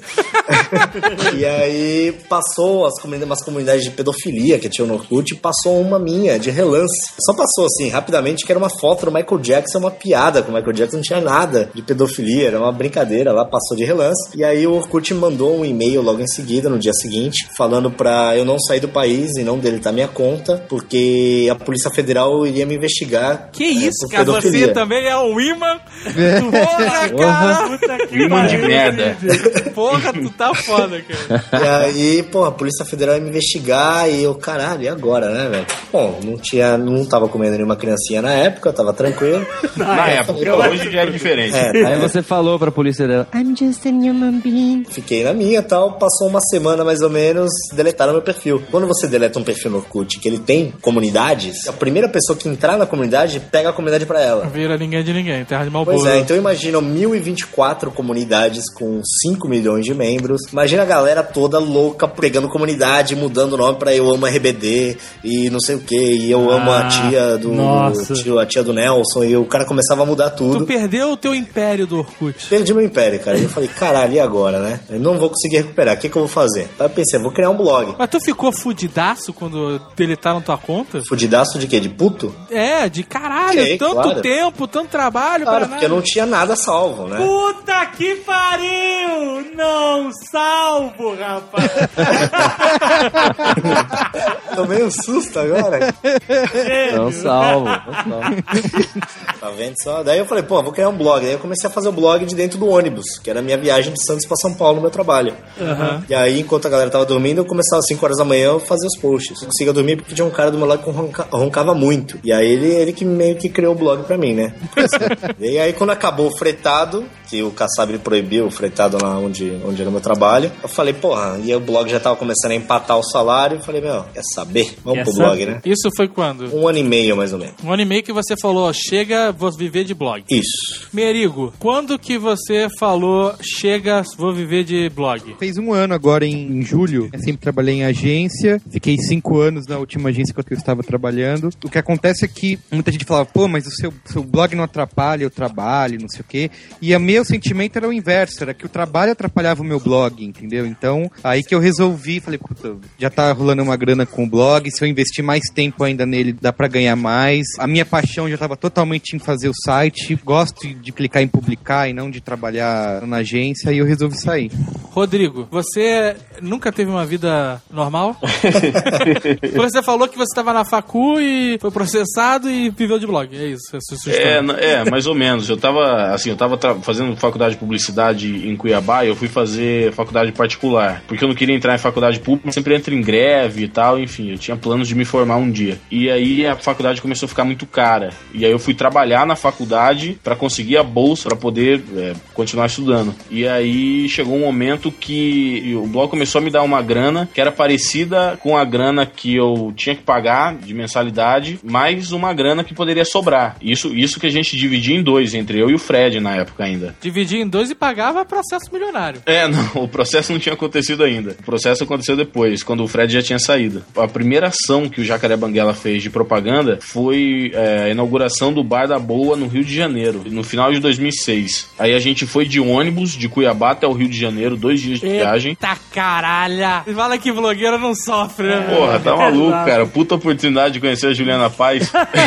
A gente chegou pra cobrir o evento, cara. Mas é cobrir o evento é como são os eventos de hoje. Você chega no final da tarde, o evento vai até o começo da noite, mais ou menos, e acabou. E aí no dia seguinte a gente voltou embora. E você conheceu a Juliana Paz? Conheci a Juliana Paz, porque como era começo de, de propaganda em blog e tal, eu lembro que a Juliana Paz gravou um vídeo pro Jacaré Banguela, que era, ah, eu quero ver o pessoal do Jacaré Banguela, quem vai fazer a, maior- a melhor cobertura e tudo mais. Quando a gente voltou pra Cuiabá, eu e o Fred, a gente começou a conversar na possibilidade de sair dos, dos nossos trabalhos e viver só do blog. E aí eu pedi demissão demissão na, na faculdade. Eu, eu pedi demissão, na verdade, porque eu já tinha recebido duas advertências. E a terceira era demissão por justa causa. Aí eu pedi demissão do trabalho e o Fred foi demitido do trabalho dele, por causa do blog. Você tomou advertência por quê? Tava batendo muita xerox. Não, era por falta. Eu chegava na faculdade, tipo, 7 horas da manhã e ia embora da faculdade 10 horas da noite, todos os dias durante um ano e meio, dois anos. Passava o dia inteiro mesmo na faculdade. E aí eu saí do meu trabalho, depois de- dessa parada de Juliana Paz, saí do meu trabalho e fui viver só de blog. Isso lá no, no final de 2006, comecei em 2007. a gente pode dizer que a Juliana Paz fez você largar o seu emprego em vez de Foi a Juliana Paz, mas antes disso foi a Daniela Sicarelli que fez meu blog ficar famoso. Eu fui o primeiro blog brasileiro a colocar o vídeo da Daniela Sicarelli dando na praia. Caraca, e vo- você foi o primeiro a- que mandaram tirar, né? Por isso que o Jacaré Banguela fez sucesso, porque quando tiraram do YouTube, eu já tinha feito o download do vídeo. E aí eu hospedei o vídeo para os caras fazerem download do meu blog. Em 3, 4 horas, meu blog passou de 1.300 visitas por dia, que era o que tinha na época, para 130 mil. Nossa! E aí eu derrubei dois servidores da BR Turbo na época.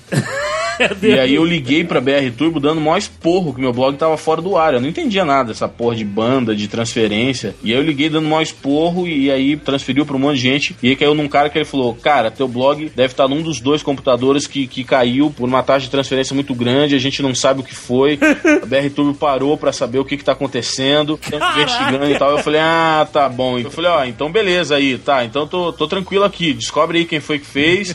E, e, e aí, e aí põe meu blog de volta aí. Porque eu Descobre quem foi o filho da puta aí. é, não, fiquei na minha, fiquei pianinho depois, entendeu? Que o cara falou que tinha dado uma merda e que a BR Turbo parou pra descobrir o que, que tinha acontecido. Aí depois passou um tempo, o vice-presidente da BR Turbo me ligou pra explicar que a Daniela Scarelli tava processando e que eu não tinha culpa e blá blá blá, e que eles iam assumir o processo, mas que não davam pra eles me hospedarem mais. A Daniela Sicarelli processou a BR Turbo? Processou, processou todo mundo que divulgou o vídeo. Aí processou, no caso, o meu blog. Te processou também? Processou o blog, mas aí caiu na hospedagem. Puta, que cagada, hein? Muito complicada, cara. Lembra que o YouTube foi suspenso? Lembro. É, mano. Hipocrisia, hipocrisia. Você ainda Eu tem o vídeo aí no a câmera. Cara, eu tenho no backup, você acredita? Eu achei outro dia. Eu acredito se você me mandar por Skype agora.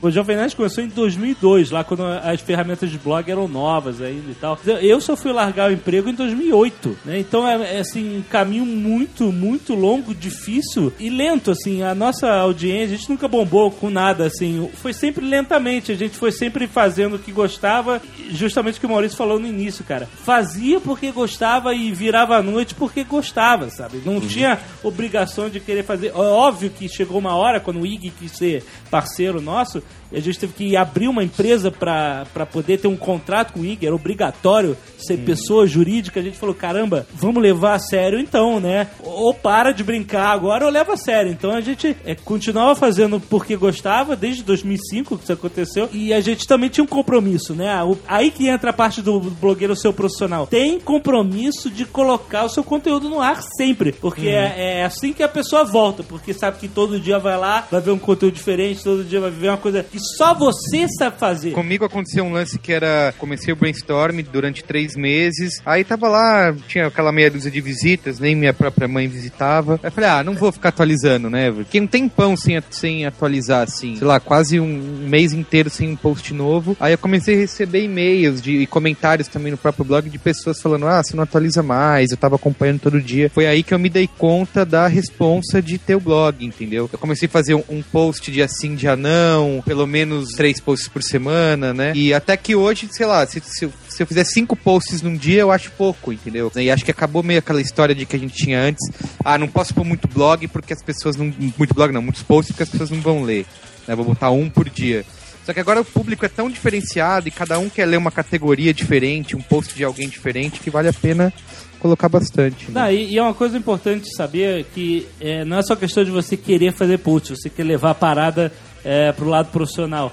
É, é que nem um cara que é formado em educação física e quer abrir uma academia. Beleza, o cara sabe dar aula, o cara sabe fazer tudo. É formado pra isso. Mas, porra, a academia é uma empresa. Ela tem que ser administrada como uma empresa. Se o cara não souber fazer isso, só souber dar aula de educação física, a academia dele não vai funcionar, entendeu? Então você tem que li- você tem que ligar o modo empresário. Agora eu tenho uma empresa, agora eu tenho essa responsabilidade e eu tenho que fazer ela funcionar como uma empresa. A empresa vai ter conta pra pagar, não é só você mais É. que tem conta pra pagar, você tem uma empresa, um filho que tem conta pra Perfeito. pagar, você tem um sócio, que é o governo, ele vai te cobrar, olha, impostos aqui, ó, você é uma empresa, então me paga esse imposto. É, tem que administrar o dinheiro como empresa, né? Exato, pode- exa- exatamente. Depois que eu abri a empresa Jacaré Banguela para poder emitir nota e tudo mais que as agências começaram a pedir, eu comecei a entender muito esses caras que, que são presos por sonegação de imposto.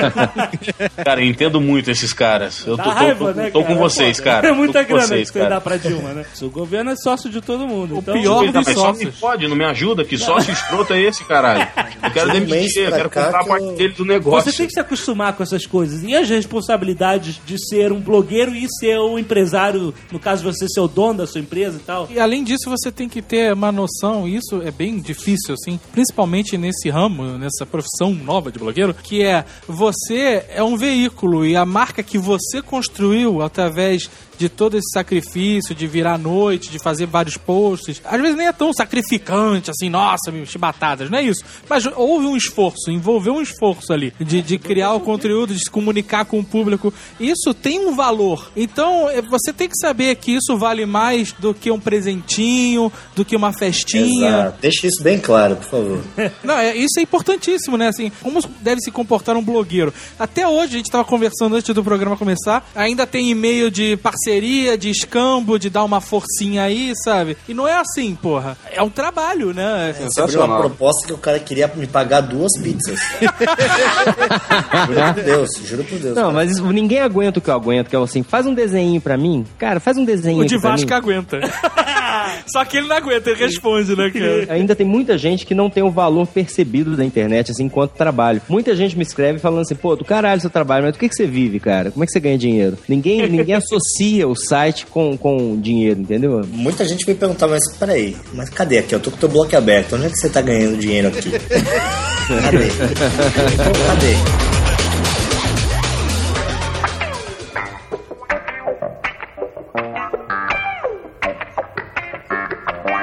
O Jovem Nerd, quando uh, a gente mudou pra Curitiba, moramos todos no mesmo apartamento, a empresa, o escritório era dentro do apartamento, estoque, estúdio, tudo era no mesmo lugar, né? E a gente acabou que não saía de casa pra nada, né? Porque a gente acordava, ia pra sala trabalhar e dormir, né? E, e ainda tinha Nerd Store, né? Então a gente fazia os pacotinhos das camisetas pra o correio passar de manhã e pegar. O porteiro do meu prédio devia achar que nós éramos traficantes sinistros, cara.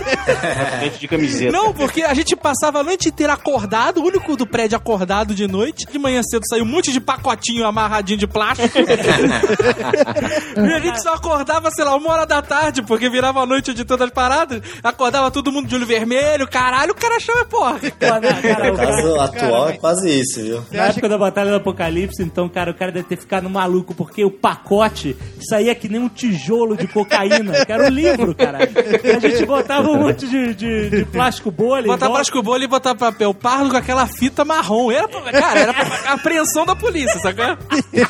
E passava com ele no estômago ainda.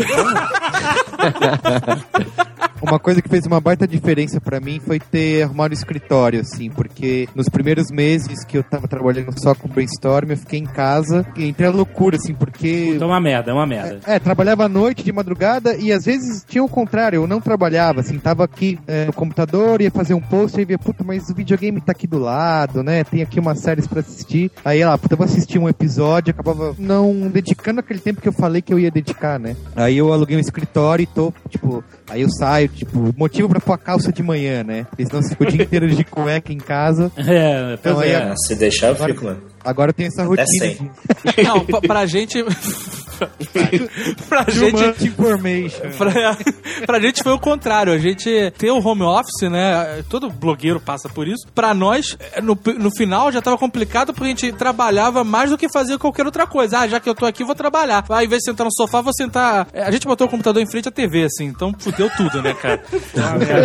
Cara, você tá, você tá descrevendo justamente a minha situação agora. Você, você mudou pra São Paulo há pouco tempo, né? Um mês. isso. Sim, tô no Butantã, eu, Luigi o Ivo fica alocado num, num lugar, apartamento escritório, que grande aqui, e o Cauê vem pra lá e pra cá algumas vezes por semana, não, não necessariamente todo dia. Eu, eu aluguei o escritório na semana passada. Ontem eu fui lá passar a segunda demão de verniz na mesa que eu comprei. Olha aí, é bonito. Eu tô, me- eu tô me mudando agora. assim. Eu fiz uma coisa inteligente, eu acho aqui, que funcionou muito, que é o seguinte, minha esposa é arquiteta. Então, ela precisaria ter uma secretária, cozinha, essa área comum, assim, né? E aí, o que, que eu fiz? Eu dividi uma casa em dois, eu não tenho que receber gente aqui mesmo, então meu estúdio fica no fundo. Então, a parte da frente da casa é dela e a gente compartilha a secretária e a cozinha Pô, e tal. Então, assim, ficou legal, demais. porque é, é bonitinho, é, bonito, né? é, é bem bonito, porque ela é arquiteta, então tem que ter um visual legal, né? Então, quando vem alguém aqui, por exemplo, pra me entrevistar, é diferente de quando eu ficava sozinho no outro lugar lá, que era, puta, tinha uma coleção de garrafa PET de Coca-Cola que dava o tamanho de uma parede, assim, uma, uma zona total, entendeu? É, então agora, pelo menos, fica apresentável a coisa aqui. Mas, e Cara, funcionou mas bem, é o porque cenário otimizou o recurso, né? É, ficou massa. Essa etapa, né, que é ter o seu escritório, do, né, é importante, porque, Não, tem que sair de casa, eu acho que tem que sair porque de casa. você se educa a ter um horário de trabalhar, né? Não, cara, e se tiver filho, então é impossível. Porque filho faz barulho, não tem como. Cachorro, cachorro é inferno. Às vezes liga- ligava alguém da agência, o filho da puta do cachorro começava a latir, que nem um maluco. E aí, cara, que lugar é esse que você tá, né, cara? Cara, tá. Cara, mas é bom, assim, isso que eu falei, acordar de manhã, ter um lugar pra ir, sabe? É, eu sempre falei, puta, eu vou trabalhar em casa e vai ser demais, vou fazer meu horário, mas eu não tenho disciplina, assim, pra ser... Não, mas, é, mas fazer o horário é bom, viu, Merico? De vez em quando, assim, eu, eu, por exemplo, saí pra ver o Planeta dos Macacos às, às quatro da tarde e voltei. Ah, lógico, Não, isso Isso, não, não tem preço. Pra mim, não sei vocês como é que funciona, mas pra mim a madrugada é muito melhor do que amanhã, por exemplo. Não, eu também. Rende muito mais. Então, de madrugada eu consigo responder e-mail da agência. Se é de dia, a agência me manda um e-mail, eu respondo pra ela, ela quer bater papo comigo. Então fica eu não saio daquele e-mail. De madrugada não, eu respondo 30 e-mails e aí só vou ver no dia seguinte a resposta, entendeu? comecei a ficar louco porque eu tava, fiquei sozinho em casa, então eu passava o dia inteiro sozinho, assim, não conversava com ninguém. E até foi uma época que eu comecei, eu comecei a ir muito mais na academia, porque era o que eu tinha a fazer na vida. Falei, Cara, eu, eu tô indo na academia todo dia, porque eu queria sair, ver pessoas, né? É, porque você perde ambiente de trabalho, né, esse tipo de coisa. Essa conversa, trocar com pessoas né, dur- durante o dia, mostrar. Tá É importante. A saúde mental vai pro saco. Não, vem, não tem essa de que, que- vai pro saco. É muito. Você tem que fazer todo dia alguma coisa, você acaba ficando o tempo todo ligado, é muito difícil desligar. Tem, Não, bate essa- aquela ans- ansiedade da produção, é, é a É, audiência que você tem que monitorar. Então, assim, quando vira profissão, cara, o preço disso é a paz de espírito nesse. nesse não nesse nível, nesse nível profissional mesmo. Assim, não é um emprego. é, tranquilão, fácil. Não é de jeito nenhum, entendeu? Não, e, não, e não, não é só. Não é só. Ih, caralho. Ah, fala de mim agora. Foi mal, foi mal, De foi quem mal. foi o telefone que tocou agora, né? Todo empresário, ele sai do trabalho, mas o trabalho continua na cabeça dele. Saiu do escritório, Sim, mas ele tá preocupado. O funcionário não, cara. O funcionário trocou É. o uniforme, bateu o ponto, Não, e acabou. essa ansiedade que o Maurício falou aí, né, de produzir, de ah, amanhã eu vou fazer isso, você tá com uma nova ideia, enquanto você não, não faz, você não sossega, né? Tudo bem fazer. tem essa parte ruim, mas também o outro lado, né, tipo, você não, você não deve satisfação a ninguém, é isso que você falou. Não, você consegue- claro. Ah, e você pode ver Planeta dos Macacos às 4 horas da tarde, né, É, cara? Exato. Não, eu gosto, eu gosto de me ver, assim, quando você falou assim, todos nós somos empresários, sim, é fato, mas eu, eu gosto de me ver não como empresário, assim, gosto, eu gosto de me ver como cartunista. Eu virei empresário por uma contingência, porque eu tinha que mostrar meu trabalho para as pessoas, moro em Uberlândia e não, não teria outra maneira de alcançar os outros, Sim, entendeu? então, mas sabe essa é assim, a consequência Eu, da eu já dessa falei várias né? vezes pra muita gente no mercado que na hora que alguém quisesse comprar o site e me colocar como funcionário, eu iria adorar. assim, Porra, então, é meu sonho essa Já merda. receberam, Google, por Ó, favor, posso- Google. já receberam oferta de compra? Não, não, nunca, nunca. Alguém já recebeu? Eu não recebi. Eu, eu já recebi num cara que queria pagar 600 reais atrás. Pô, cara. No domingo a galera fica assim, puta, segunda tá chegando, que merda, vou ter que trabalhar. E eu não, tipo, puta, que se legal, segunda, vou, vou trabalhar, vou poder atualizar o brainstorm, vou poder... Isso é genial, cara, isso é, É, muito bom. então não tem mais esse sofrimento, Legal. sabe? Ah, não encaro A mais... melancolia do Fantástico, né? É, exatamente. O Fantástico dá uma coisa na barriga, assim, cara, que é uma, uma coisa estranha, que é a, a melancolia do fim de fim de semana, A né? morte do fim de semana. E, cara, só de eu ter, de ter sumido isso da minha vida já é um puta de um ganho, assim.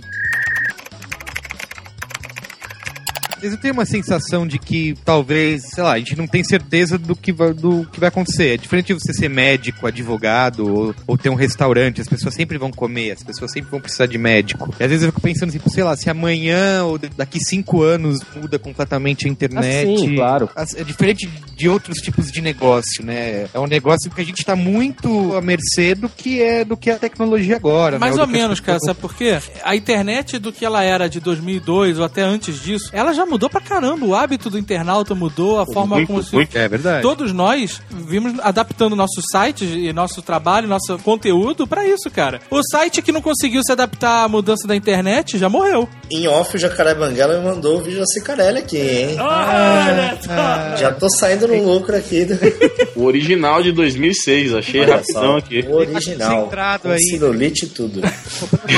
O que, que vocês estão achando desse lance da tendência das redes sociais e dos aplicativos tirarem essa coisa aventureira de se navegar na web, assim? As pessoas estão se concentrando muito em rede social e, de certa forma, a gente vai acabar na mão desses gigantes aí. Vocês não acham isso, não, cara? Não existe um perigo de da gente ter que jogar de acordo com as regras do Facebook, do Google e tal? É, cara, eu acho que assim, quanto mais é, as pessoas se mobilizarem em redes sociais, eu acho que é bom até. Porque se elas estão unidas ali, a gente consegue, porque blog é dificilmente vai acabar, aquele papo ah, da, há 10 anos a gente escuta que o blog vai acabar. Eu, eu acho que dificilmente vai acabar por causa disso. Você consegue modelar o seu blog conforme a rede social que está tendo sucesso no momento ou não. Você bota um botãozinho de curtir, você bota um maisinho do Google+, então você consegue compartilhar coisas conforme as redes sociais estão pintando. É, eu acho que é ferramenta. Mas, você, por exemplo, é vocês não ferramenta. sentem que as pessoas estão perdendo aquela coisa que era mó barato no início, que era assim, sair, navi sair navegando, aqui clica aqui, link ali e tal. As pessoas estão muito presas na- naquele conceito de o que cair ali na- na- no meu grupo de amigos, fechados em, em- em- Com blogs já era assim, né? Era só quem linkava quem. Acho que hoje democratizou mais, assim. Eu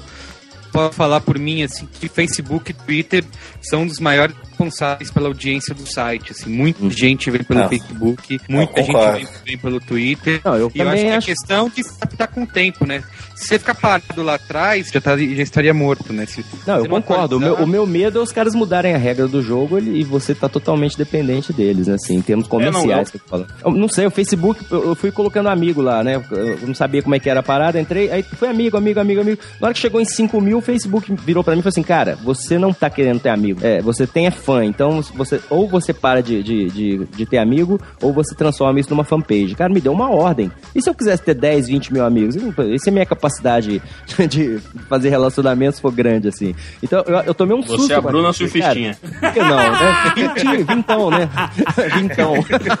A fase vintão da Bruna Surfistinha. Mas, assim, o que me assusta é isso. O cara chega pra você um dia e fala, cara, é assim, pronto, entendeu? Agora você fica muito mais isolado com esse negócio da fanpage. É muito, muito diferente de você estar seguindo as pessoas, assim, como É, eu, né? eu, eu acho que, que é mais um, um pouco mais difícil do que isso, porque é, eu percebo que todo dia ou a cada dois dias sempre tem alguém me perguntando quando é que eu vou lançar o aplicativo do, do Jacaré Banguela para telefone. Apesar de já ter, mas eu vejo que a necessidade das pessoas não, não- não é nem por acessar o Jacaré Banguela pelo Facebook ou direto pelo blog ou vindo de algum outro blog, mas é de acessar de qualquer outro lugar fora do computador. Nós, como, como blogueiros que somos, temos que ir para as ferramentas que estão funcionando, né? A gente tem que estar onde o povo tá também, né? parte Então, da audiência de vocês, boa parte vem de Facebook, Twitter e tal. Essa é uma realidade bem diferente no Jovem Nerd, né? Assim, é, nossa audiência hoje vem mais de 50% direta. O meu E também. aí tem alguma coisa de Twitter, Facebook não tem muito. O Facebook é- ultrapassou o Twitter, assim. O meu já- também. já o há algum Facebook tempo. comeu com feijão Tá já. vendo? Pra É. cada um, pra cada um tem um motivo. É, engraçado. Agora, como usuário, eu acho. Puta, eu sou o cara do- dos aplicativos, cara. Eu, por mim, explode a web, fica só nos aplicativos. Eu acho muito mais legal pro meu uso é alguém me twittar uma parada pra eu ver, sabe? Ou ir direto no, no, no aplicativo do, do site que eu gosto, do que ter que ficar entrando na web, botando endereço, pegando uma página que não vai ficar formatada. é, tem um negócio só que eu boicoto, que é o RSS. Ah, esse é uma praga maldita, Ah, cara. então, Quando vocês falam do negócio do, do, do link no, no Twitter, no Facebook, tem só um detalhe, né, gente? O cara que tá acostumado a entrar no seu site todo dia, igual aqueles 55% que entram direto na minha home, eles entram lá, independente de saber o assunto que eu tô falando, então ele pode até achar uma merda, mas ele entrou e me deu um Verdade. view. E às vezes ele estando lá dentro, ele pode até ver uma coisa que ele não tinha interesse e descobrir que aquilo é legal. E aí, quando você tá no Twitter ou no Facebook, pelo link, se o cara não tiver vontade de linkar, você não ganha aquele, aquele, aquela visita e o cara fica também muito mais tapado porque ele, ele não vai abrir o horizonte dele. É Mas e o acaso? É isso que amplia o horizonte das pessoas. Então acho que a tendência é botar todo mundo meio, meio, meio tapadão, assim, de viseira, entendeu? Esse é o meu medo do. O que mais acontece acontece comigo, questão de link em outras redes sociais fora o meu blog, pelo aplicativo do iPhone, quando eu clico na foto da pessoa, aparece se ela me segue ou não. E a maioria das pessoas que retweetam os meus posts não me seguem no Twitter, cara. Peraí, peraí. A maioria das mulheres, porque se você clica na foto, não é de homem. né? Não, não, não, não. Às vezes, às vezes quando um post está sendo muito retweetado, quero saber se essas pessoas que estão me retweetando me seguem ou só estão clicando no tweetar do post, entendeu? E aí eu vejo que a maioria não me segue no Twitter. Elas Cara, têm Twitter, você falou uma frase no meu blog bonita, hein? e não me seguem. No tweetar do post, não parece nome de filme? No tweetar. Mas olha só, a gente descobriu é, uma solução pra tudo isso, sabe? Em breve, a rede social do Jovem Nerd. Ah. Cara, hoje eu descobri que eu tô com um monte de problema de saúde que eu achei que, que, eu- que, eu, que eu não teria. E, e eu descobri que é tudo meio que por causa do, do, do Red Bull, pouco sono e, e muita tela de computador na cara. É o que que você tem? Esse bate-papo tá me desanimando tanto. A gente tá fudendo o cara, né? Não, eu tô com. Há, uma semana eu tô com, com a pálpebra do olho tendo espasmos o dia todo. Isso, cara! Ah, isso é Essa, estresse. Eu tenho, um, eu tenho um personagem assim, chama Lesado. É, procurando na internet e tal, é, é falta de, de, de vitaminas no corpo e. E hoje, não, é, é, sexo não, eu, te- eu tenho pago pra fazer isso, tá tranquilo. e outra coisa, é, hoje começou, co- deu umas duas ou três vezes, é, vem um zumbido dentro do ouvido que ele vem do nada, fica um tempo e some. Nossa, E é isso, isso é cansaço e estresse. Ah, é bem-vindo ao meu mundo. Bem-vindo ao meu mundo. Você vê que é animador, né? Você vai ter o seu blog, vai virar um empresário, você vai ser processado, Nossa, é você vai ter vários problemas de saúde, você vai ser sozinho. Despeçam-se. Valeu, obrigado, galera ligada aí no Nerdcast. Podem me seguir no Twitter, Maurício Ricardo, ou me encontrar no charges.com.br, no Facebook e na URL. Prazer estar aqui, eu já não, não participei uma vez que me chamaram porque eu não tinha Skype, agora eu instalei o Skype, agora eu já posso participar. Então, Comprou pelo o menos Skype isso, agora. isso foi muito legal, consegui comprar um Skype. Só isso já valeu a pena. Então, eu queria agradecer aqui, como papo empresarial, não apenas o nome do sítio, mas em nome da equipe não salva. Agora que bonito, né? Ah, Agora fica mais bonito. A equipe Não Salva participou indiretamente desse programa. Indiretamente. O teclado do Luigi não parou um segundo. Agradecer aí o convite, primeira vez que eu, que eu venho por aqui. Se quiserem chamar outras vezes, estamos disponíveis sempre. Jovem Nerd foi uma das inspirações também do, do Não Salvo, entre, entre outras aí, foi uma das inspirações, que é um caso de sucesso, né? Então agradecer quem não segue no Twitter, seguir, arroba Não Salvo, quem não conhece o blog, nãosalvo.com.br. Se eu falar que é sem o tio, você vai me bater, então eu não vou falar nada. Eu nem vou me apresentar porque a galera do site, por mais que não me conheça, não faça a mínima ideia do que é o brainstorm, eles já ouviram falar alguma vez em Thomas Semerigo, então sou eu, sou eu Thomas Semerigo. E se alguém falar isso nos comentários, não vai, puta, fudeu, agora vão falar um monte. eu lembro de entrar nos outros Nerdcasts depois do VMB, que era um assunto completamente diferente, e tinha alguém lá, Thomas Semerigo, tipo, toma essa Semerigo. Nem, nem me citaram no negócio. Virei até frase na caneca. mano. Virou, cara. Toma essa, arroba semerigo. Uso indevido de arroba. Então, eu sou o Rodrigo Fernandes, do, do blog kibiloco.com.br, atualizo Jacaré Banguela também. É, foi muito divertido participar desse, desse bate-papo nerd. Eu tenho um amigo, cara, um amigo de colégio, quando eu tava na escola ainda, já existia um, um- um- quase um Jacaré Banguela, e ele falou assim, cara, eu vou achar que você ficou famoso quando você aparecer no Jovem Nerd. Então eu vou falar pra você, Vanderlei, chupa!